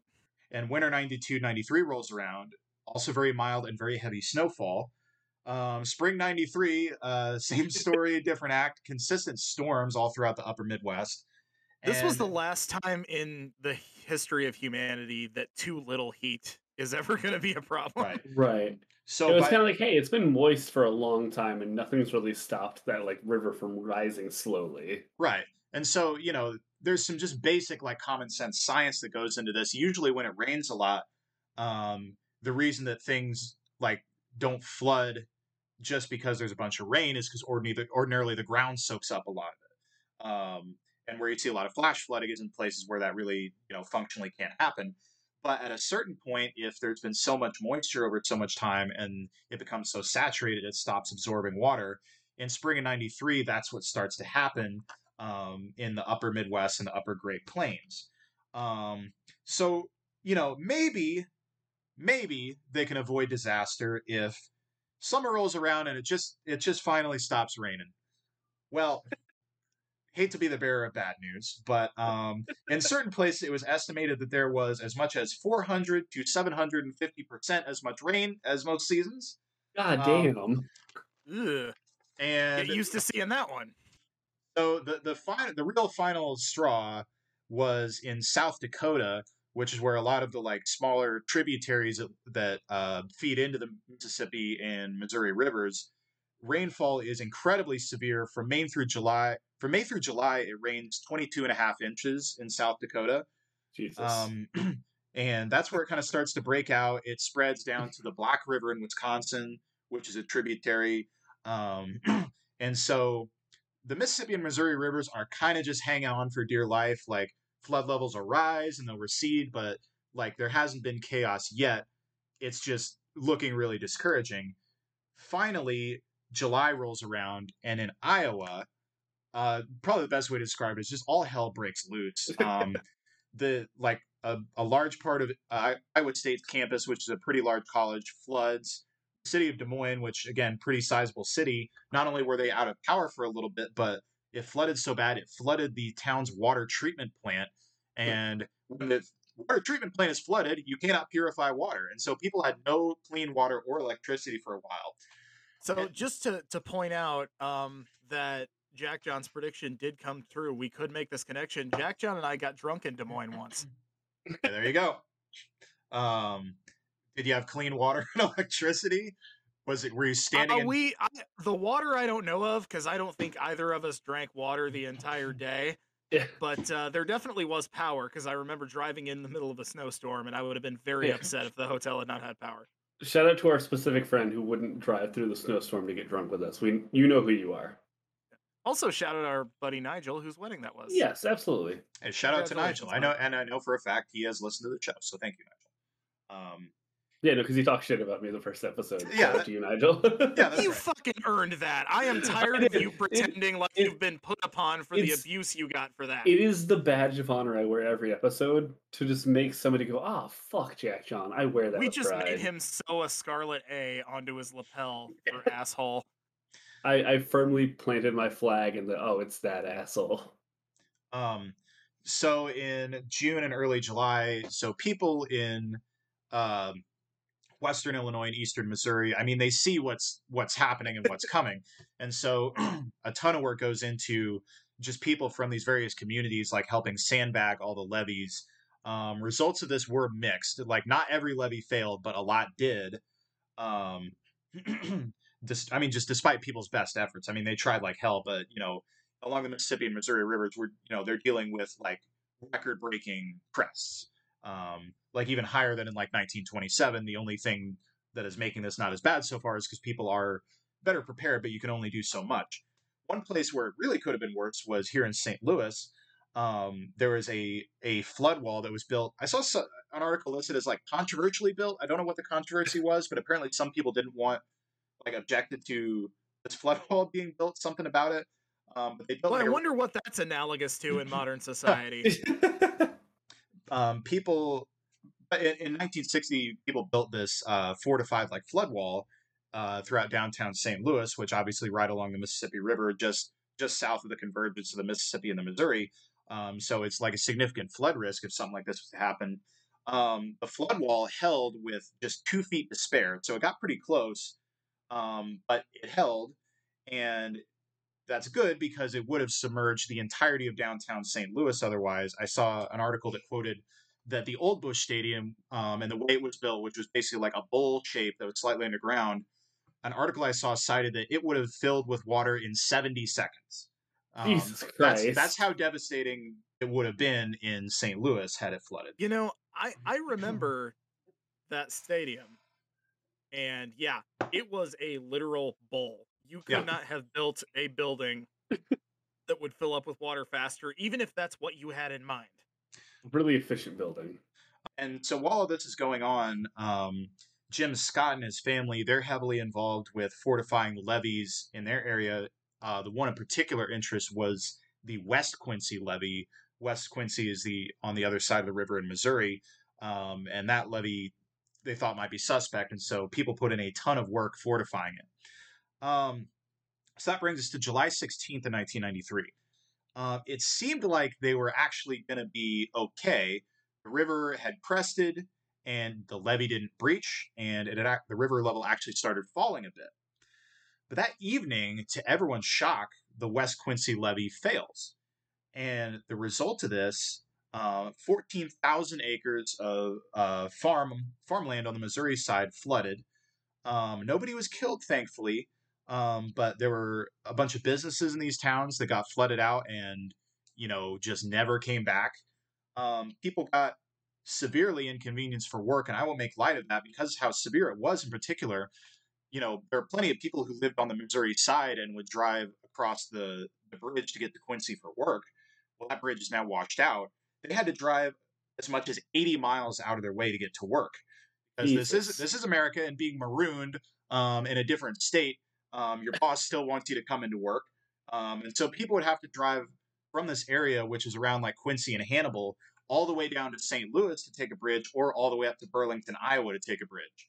and I'm Um, sure the traffic on those bridges was just insane over And there. I'm sure they're and I'm sure at best they're making like five and a quarter an hour. Yeah, and, and like I think there were some ferries that were still operational, but those get you know so much. They get so crowded so quickly, it wasn't really a viable option. Um, and finally, the, the, the other the the other story that happened, and this is just like this is just the kind of thing that would happen in like a shitty like network TV uh, disaster movie. But there was a barge coming down around this time, and it gets sucked into the failing levee and slams into a gas station and starts a huge fire. So Jesus, It's It's some just day like- after tomorrow shit. that's just like- another Sim- that's another Simpsons thing. Yeah. Like I It- could see that happening on The Simpsons. It's like hell on earth. And Yeah. so everyone is kind of wondering the same thing. What the fuck happened? We thought we were okay. And so the local station WGEM in Quincy sends their reporter Michelle McCormack to go find out exactly that. What the fuck happened? So That was the byline, actually. yeah. she just the, received a paper and it said, "Find what the fuck happened." she goes to the scene. The first people she runs into are two IDOT, Illinois Department of Transportation workers, um, and they pointed to this guy standing nearby and said that was the first guy on the scene. That happens to be our friend Jim Scott. and um, she goes over and asks him to do a live interview. Now I'm going to put my lawyer hat on here, and I'm just going to say some It's free legal advice cap, is it? from some free legal advice for all of you. Um, if you have just committed a crime, or you are at least someone who you could reasonably think like they might think that I did this, even if I didn't, and they ask you to do a live interview on the scene, just say no. Don't do the interview. If you have committed any kind of crime, it's really best to avoid appearing on television unless that's like part of your job and it's going to look weird if you didn't. Like if you're somebody with a record of arson and you're at the side of a massive flood and everyone said you were the first one there, just don't talk to the reporter. yeah. So um, he he don't know what might have been happened. thinking he might have been thinking like, "Oh, well they all know me as an arsonist, but this is the opposite of arson." They'll never not guess fire. There's me. water. and and it is like too bad because like had this interview not happened it is a serious question whether or not like they ever would have looked into him for this um so you know unfortunately jim scott did not put his lawyer hat on and he of course agrees to the interview on the spot and it's live unedited um and he tells the story that earlier that day he drove across the bridge um, and he noticed a weak spot on the levee so he stopped and um, like shifted some sandbags around, like took some from a place where there was an excess and tried to patch up that spot. He says then he went for a drink. That part's probably true. He came back to check, and the levee was failing. And I don't know if it's made clear whether um, he claims that he alerted the Coast Guard or whether he just assisted them. But he says like the Coast Guard gets involved, I help start helping them load boats. So that's the interview that he gives. Unfortunately for him, someone who happens to be watching this coverage is a gentleman by the name of Neil Baker, who is a sergeant with the Quincy Police Department. Um, now he's he doing this is going to draw some uh, some bad attention to him, regardless. But it's especially unfortunate that Sergeant Baker happened to be the one watching this, because the significance of Sergeant Baker in particular, he is the one who arrested Scott for both ars- arsons, the juvenile one and the adult one. And so how I picture it is there's like this Scooby Doo moment where he's wondering what happened. He watches it, and Jim Scott comes on screen and starts telling this tale of, of how he tried to help, and uh, yeah, he doesn't know what happened. He sees all this and just art, you know, like he has that moment, like like Jesus Christ. Um, yeah, I'm I'm imagining like the like the really cliche where it's like it zooms in on his face and everything goes to like a high pitched Yeah. squeal and he's just zoomed in and he's like, "Fucker." And he doesn't hear anything he said. He just hears rage. so Sergeant Everything goes red. Yes. so Sergeant Baker, um, aside from just the kind of odd nature of the story, um, and him being there at the scene with the history that he has, um, what he also observes is that first of all that he's not wearing a life jacket, which all he could have just taken the thing off. Um, I don't think that that's really probative of much, but He's like, "I'm not gonna let the camera see me like a pussy." but and this is probably probably a more astute point, which is that for somebody who is saying that he's been in some capacity out here working on this levee or or like trying to help you know assist with this flood, he's com- he's pretty much squeaky clean. Like his clothes are not dirty at all, um, which is odd. Well, just tell him the water washed it off. Well, you've been in the Mississippi River. That water's not. Yeah, if anything, he'd be glowing and Yeah, yeah, yeah, not good. like covered in you put a Geiger catfish and- counter next to you and you went clean, so we know you're lying. Yeah. Um, so, you know, ba- Sergeant Baker notices this, and also authorities on the Missouri side, um, they also notice this and find it suspicious, and they get even more suspicious um, after uh, finding out about his criminal record. Um, but they do not have nearly enough to actually charge this guy with anything. Um, and so a few months pass, and we fast forward to October 1st. Uh, Jim Scott is being questioned by the police for some other charges. Um, uh, and he, during this interview, he does confess to those charges, which like some bad checks and I think another low level burglary. Um, but he makes some state. I'm going to be fair and call these quasi incriminating statements about the flood because, and, and I'll I'll do another like brief lo- like legal aside is that um there's there's obviously like all kinds of complexities and nuances to this, but the very like basic level understanding of how any criminal charge works in a criminal code is there's what's called the mens rea and the actus rea. Um, the actus rea is thank you. Um, the actus rea is the action that you have to uh, that you have to make to be charged with this crime. Like for murder, it would be killing somebody. Um, the mens rea is the state of mind. It can be intentionally, knowingly, recklessly, things like that. You know, with a purpose to, so on and so forth.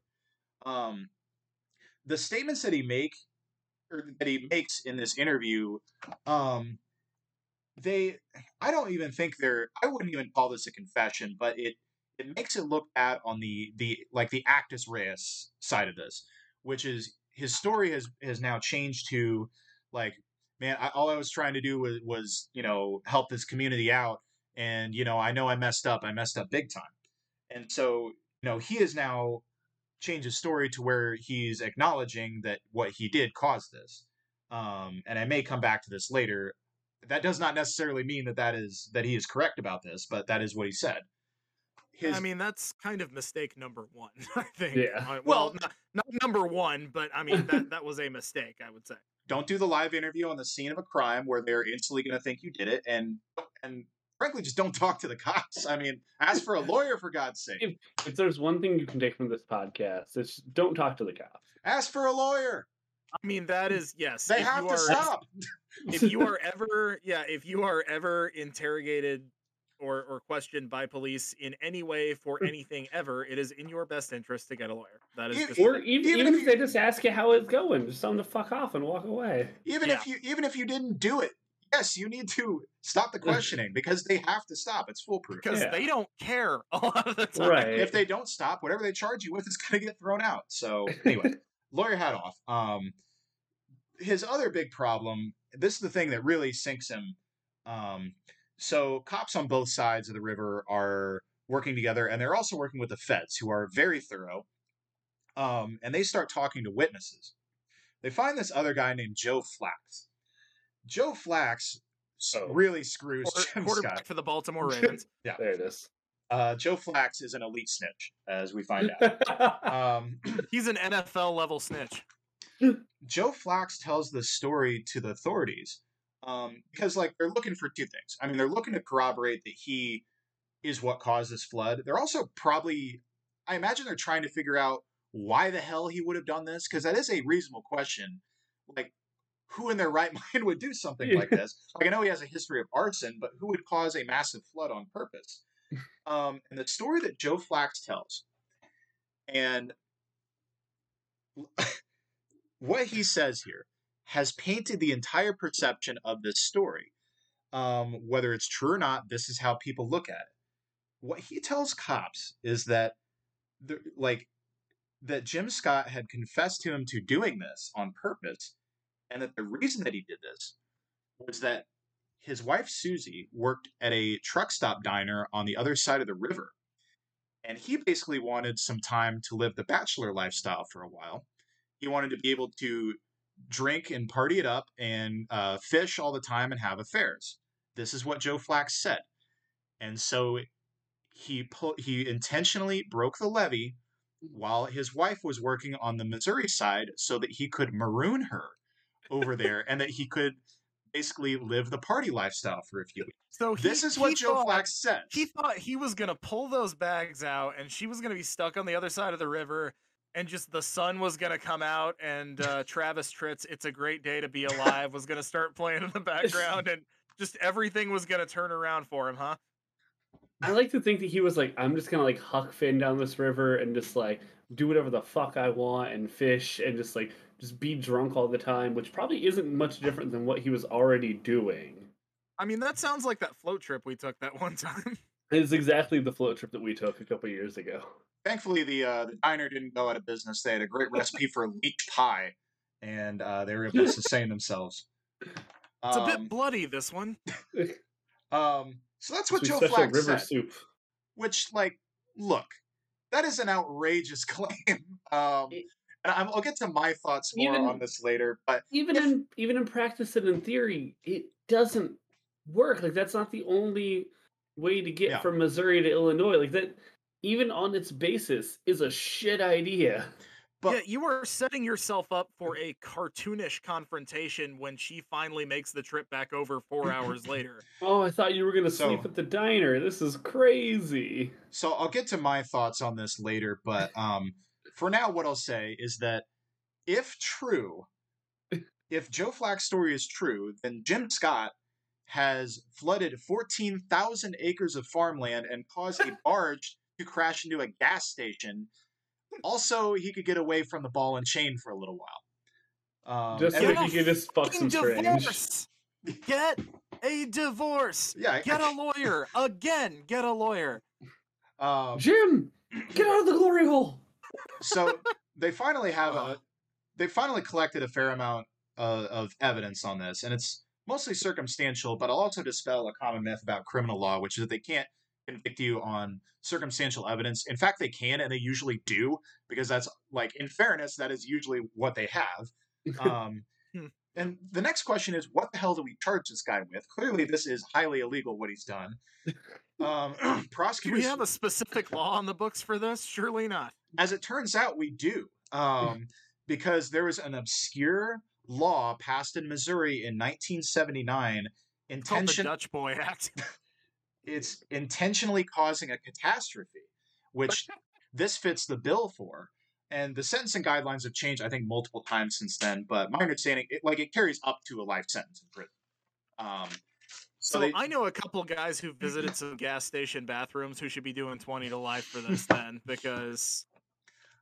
Um, so he gets charged with this, and it goes to trial. And the defense, their main defense was they called uh, two soil science experts. One is a professor at Mizzou by the name of David Hammer. Um, he argues, and I, I That's a need to, great name. it, it really is. Um, he should be a hard-boiled Brooklyn detective with that. name. Um, Nothing gets past the hammer. I really need to read more about what all he argued, but his whole point is that it was like scientifically impossible for um, Jim to have like actually caused this flood, whether he fucked with the levee or not. Um, and also pointed out like I know people felt good about this levee, but like levees all over the place around there were failing. like it was not an unusual Yeah. thing that one of these levees failed. They also called a professor by the name of Charles Morris. Um, he had a similar but slightly different argument. He looked at the history of fortifying the levee um, and found out that like apparently they got it, you know, they got it put together. They got all the sandbags in place. They still wanted a little extra security, and they called in a bulldozer to help fortify it. I guess to like kind of like pack it tighter. He argued that that actually weakened the integrity of the levee and made it more likely to break. Unfortunately, well, I can see that. Unfortunately, the jury uh, does not agree with you, um, and he was convicted. Um, however, he appealed it. The conviction was thrown out in 1997 due to prosecutorial misconduct. In particular, the prosecutors did not notify defense counsel about two of the witnesses that they called. I think there were a couple of the witnesses who um, I, I may have forgotten to mention this, but um, like, well, at the same time they're talking to Joe Flax, they also find some other witnesses who don't they don't like corroborate like the story of why, but they say like he was at a party with us a couple weeks later, um, and and he said he did it and he bragged about doing it. I think a couple of those people they didn't notify the defense about, and I've only ever done this side of it, but that's like day one stuff. Like both sides leading into a trial, you have to notify and endorse the Yeah. witnesses that you're going to call. Surprise witnesses aren't real. So the, conviction gets thrown out. A new trial is ordered by the Court of Appeals. Um, the trial plays out the exact same way. It once again is convicted. They reinstate the sentence from the first trial, which was um, minimum 10 years and up to life. Um, and that's where Jim Scott sits. He's currently incarcerated at Jefferson City Correctional Center, which is one of the higher security prisons in Missouri. Um, and he's What do serving they out. think he's gonna flood something else? They don't It- give him a toilet for very specific reasons. JCCC is like it's one of the prisons that is notorious for housing like a lot of like well-known uh, offenders in the state of Missouri. So that's where he is, and um, so the aftermath of all this, um, you know, Scott is serving up to a life sentence. He is eligible for parole in 2023. I have no idea whether they'll parole him at some point or not. Fingers crossed, man. Fingers crossed. He he maintains his innocence to this day. Um, and before so I get would in- I. I mean, before- honestly, before I get into all that, I the other thing I want to point out to this day, Scott remains the only person ever convicted of this particular charge. What I would like to know is whether anyone else has ever been charged with it, but for sure, for a fact, he's the only person ever to be convicted of it. I mean, I think I, I'm trying to think of how else you could. I guess you could like set one intentionally set a California brush fire or something like that, right. And, You, and it would you- qualify. I'm trying to think. of- There are just very few. I, I maybe you know if you were to like blow up an oil rig or something, you know, they're just very You- few things you could feasibly do that would fit that description. you would you would have to emulate a natural disaster, and it would take so much planning and fuck uppery from everyone else around you to be able to get away with something that massive. I would say that like in like a town that's down in a valley by like a um a cliffside maybe like if you put enough Yeah. effort into it you can maybe cause a mudslide intentionally Like Um, you would have to set a whole you could town you on could fire. probably you could probably cause an avalanche uh, intentionally. I have now. Granted, there are requirements for this law, like it has to cause a certain amount of damage, and this one it obviously did. So it Yeah. can't just be in like a remote area where where like it doesn't cause any problems. How would you Um, like to be the guy that came in just under the wire on that amount of damage? Like I, Saved by the Bell. I found my new life goal is to achieve this threshold of destructive damage. So Scott maintains his innocence to this day. Interestingly enough, he is not alone in that. So that previously mentioned expert David Hammer, he's done a bunch of interviews. He maintains that Scott could not have done this, whatever he did, that it is not possible for his actions to have caused this Yeah. massive of a flood. Um, in particular, he's mentioned that he was not allowed, I guess, at either trial to. He wanted to cite um, evidence from like a highly regarded peer-reviewed uh, journal at trial to make his argument, and they didn't let him. Um, Adam Pitluk, who is a journalist for Time Magazine, wrote a book called "Damned to Eternity" that is about him, um, and The good title. and argues that he's that he's innocent. And there's like a shortened article version of this that I read part of um, that's out there for free. Um, I mean, his point was that you know, in addition to all these other things, he pointed out something that is true, which is that if they needed a scapegoat, Jim Scott is a perfect scapegoat. Not only was he there at the scene acting all weird, he's this guy with this criminal record. He's an easy target. Even if he hadn't done this interview, he's someone that they that may have been a person of interest. He's Um, the town shithead. he's he's someone where it's even if his actions had no actual impact on it, him being like, ah, well, maybe. Though, all right, cool, fuck it, that's enough. Um, a personal anecdotal ad is that I have a friend who is an engineer in Missouri, and a couple months ago we were talking about this story while we were uh, um, while we were out kind of late, and um, he mentioned that he knows people in that community that also don't think he's guilty. In fairness, I don't. He may have like taken some of David Hammer's classes. I don't know if it's him, but like at least in that community, there is a lot of questions as to whether or not he was actually guilty of this. Um, Sergeant, the aforementioned Sergeant Neil Baker, um, he maintains, of course, that Scott did it. Um, he thinks that even his whole story about volunteering at all was a lie, although um, he doesn't necessarily, he's not necessarily sold on Joe Flax's story about the motive. His whole point is, I have no idea why he did this, um, but I think he did it. Um, well, I mean, it, it really, we've brushed on it a couple times here, but this is an oddly similar crime to arson. So, I mean, yeah, yeah, he's got and... a history of that, and that's normally a pathological kind of thing. So, right, I think they figured they could just kind of squeeze the motive into that box, whether it fit there or not. It's an unfortunate person in a really unfortunate circumstance where it's like, even if you didn't do this, you're the exact kind of person who would have done this. Right. And that brings me to and you my... were also there. So that brings me to my position on all this as like having worked in criminal law in Missouri for a few years and having researched this. My official position on this is I really don't know. Um, I, I, you know, I can see possibly that like there's a few things that are hard to square away. Why the hell was he there? Why was he so clean? Um, why did he tell this far fetched story? Um, but you know, it, it, I think if he did do this, I'll say I am extremely skeptical of Joe Flax's story. Like that that's why he would have done this. I think as He's we not touched an on storyteller. I yeah, no. I'm I'm gonna put that in the I'm about 75% sure that's bullshit. Right. Category. As as as funny as that is, I don't know that it's true. I think if he did do this, it's kind of like we touched on that it was scratching the same kind of itch that he has that arson scratched. Yeah. Um, as to why he would, you know, be upfront about being an arsonist, but not this well, in fairness, he is serving a life sentence for this, where he's you know going to be up for parole at some point, um, whereas he is done serving his time for the arsons. Um, now, that being said, um, I can also see like a lot of scenarios where he wasn't good for this, including a scenario where even maybe he thought he was screwing uh, with the levee for one reason yeah. or another, but it, that it broke naturally. Um, there could also be stories. I, I am also less inclined to believe his full version of events. Um, you know, if nothing else, he he may have picked and chose information.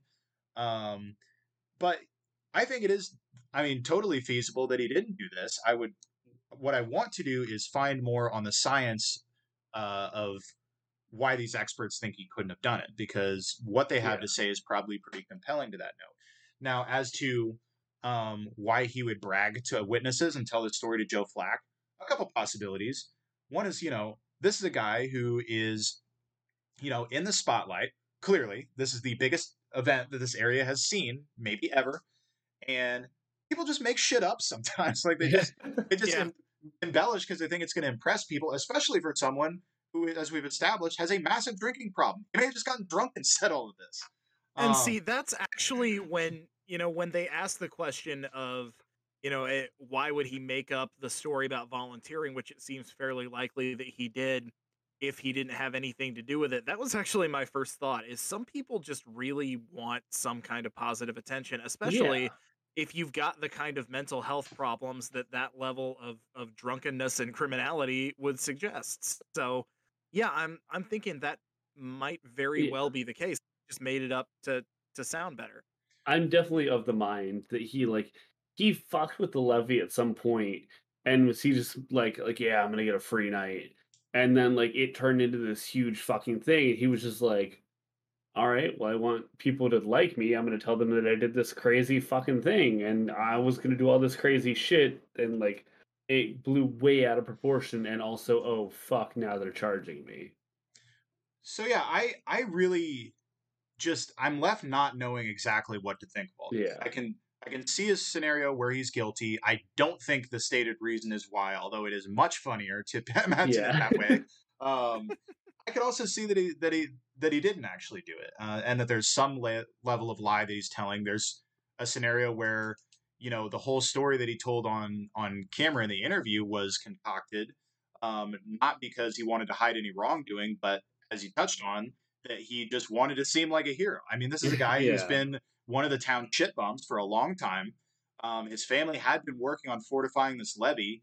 It's you know one of the most productive things in the community he's ever done, and by embellishing it, it you know it's possible that he embellished this story, and in doing so, it turned all of the attention to him and wound up uh, in prison for life over it.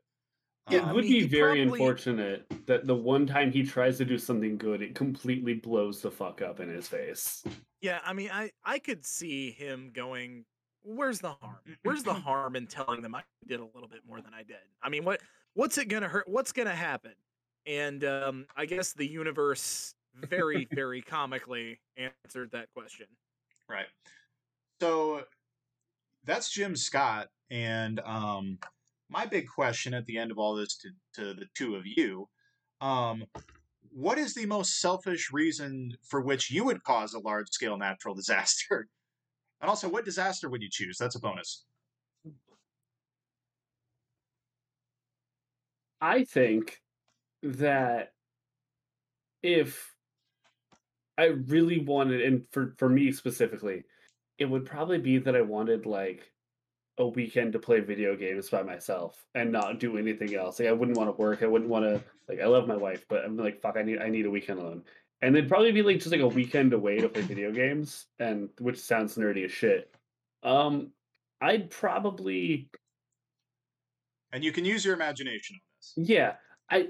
The idea that I would say is to knock down a power grid, but then that would affect me as well.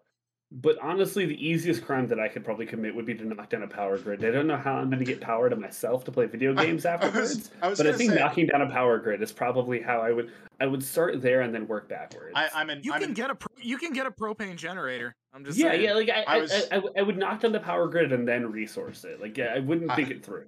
I was envisioning a, a scenario very much akin to uh, "Time Enough at Last," the Twilight Zone episode where you, you knock out you knock out all the power so you can finally be free to play your video games, and you realize you have no power. It's not fair. Time now. I would get I would get one of those really shitty like power bikes where like I'm powering enough electricity to then run my PC for 10 minutes and then I'm just doing that forever for a weekend. Okay. So, I would I would build up a large reserve of water and then cause a large scale drought and then sell the water for my own personal profit. How are you causing the drought? I, th- I think there. I, I, don't know. I could. I there's, could there's a lot of variables here, but the causing the drought causes me the most concern. I mean, what I, I was going to say, a think... river that normally feeds into an aquifer that that require you know just basically any place. It doesn't even have to be a full on drought where it never rains. Just people can't get access to to water like they normally would. I was because who are you? The Nestle Corporation? I think this actually happens in the southwestern U.S. And in fact, I think this is going to become a hellish reality very soon. I'm uh, just imagining so Cody. I'm getting, I'm getting it on the ground floor. Yeah, you're ahead of the, you're ahead of the curve. I'm imagining Cody turning a bunch of lamps on and then facing them outside and going, "That'll start the drought." uh, well, gonna I'm just furiously erasing on a notepad right now. Like, no, that's not what I was gonna do. I definitely wasn't just gonna heat the earth slightly. Damn it. So yeah, that's the story of, of Jimmy Scott and um, the very, very complex, confusing, and I'd say mysterious story of a guy who a may or may not have caused a massive flood, and b may or may not have done it uh, so that his wife would stop being so up his ass. Um, and that and that he could uh that he could uh sleep around with some ladies. Um, great stuff. Um, so yeah, and what a this was in fact a wild show, like I was expecting it to be. We talked about some true weirdos, um, and thank you all so much for joining us. Uh, we appreciate uh, again the surprising number of you who are tuning into this. We appreciate it so much. Um, hopefully, the next one will be as fun. Um, so let's go around the table. Uh, Cody, where can people find you? Um, check me out on Twitter. I'm at son of gravy 42069. Nice. And of course, on this show, here's a guy. How about you, Jack? Yeah, people can find me on Twitter at Jack John Jose. You can find me on Twitch at twitch.tv backslash Jack John plays games. I play a lot of really games, uh, play a lot of games poorly. I also say that sentence poorly. Uh, you can also find me on the other podcasts on Spotify, Apple, all those good stuff at Belchcast, where I talk about beer and video games with my great friend Pookie. Alex, where can the people find you? You can find me on Twitter at Turpin4Prez. That's Turpin, the number four Prez. Um, also, be sure to uh, follow the podcast account on Twitter. That's Here's a Guy Pod. Uh, we also have an email address, which is here's a mailbox at gmail.com. Uh, if you ever have any uh, comments, suggestions, feedback, um, feel free to DM us uh, or uh, send us an email. We actually have gotten some some really great feedback from people, um, and we appreciate that. Um, so yeah, what another great episode this was, and um, just to give a little hintity hint hint, I believe in the next couple weeks we are going to venture into the world of themed episodes.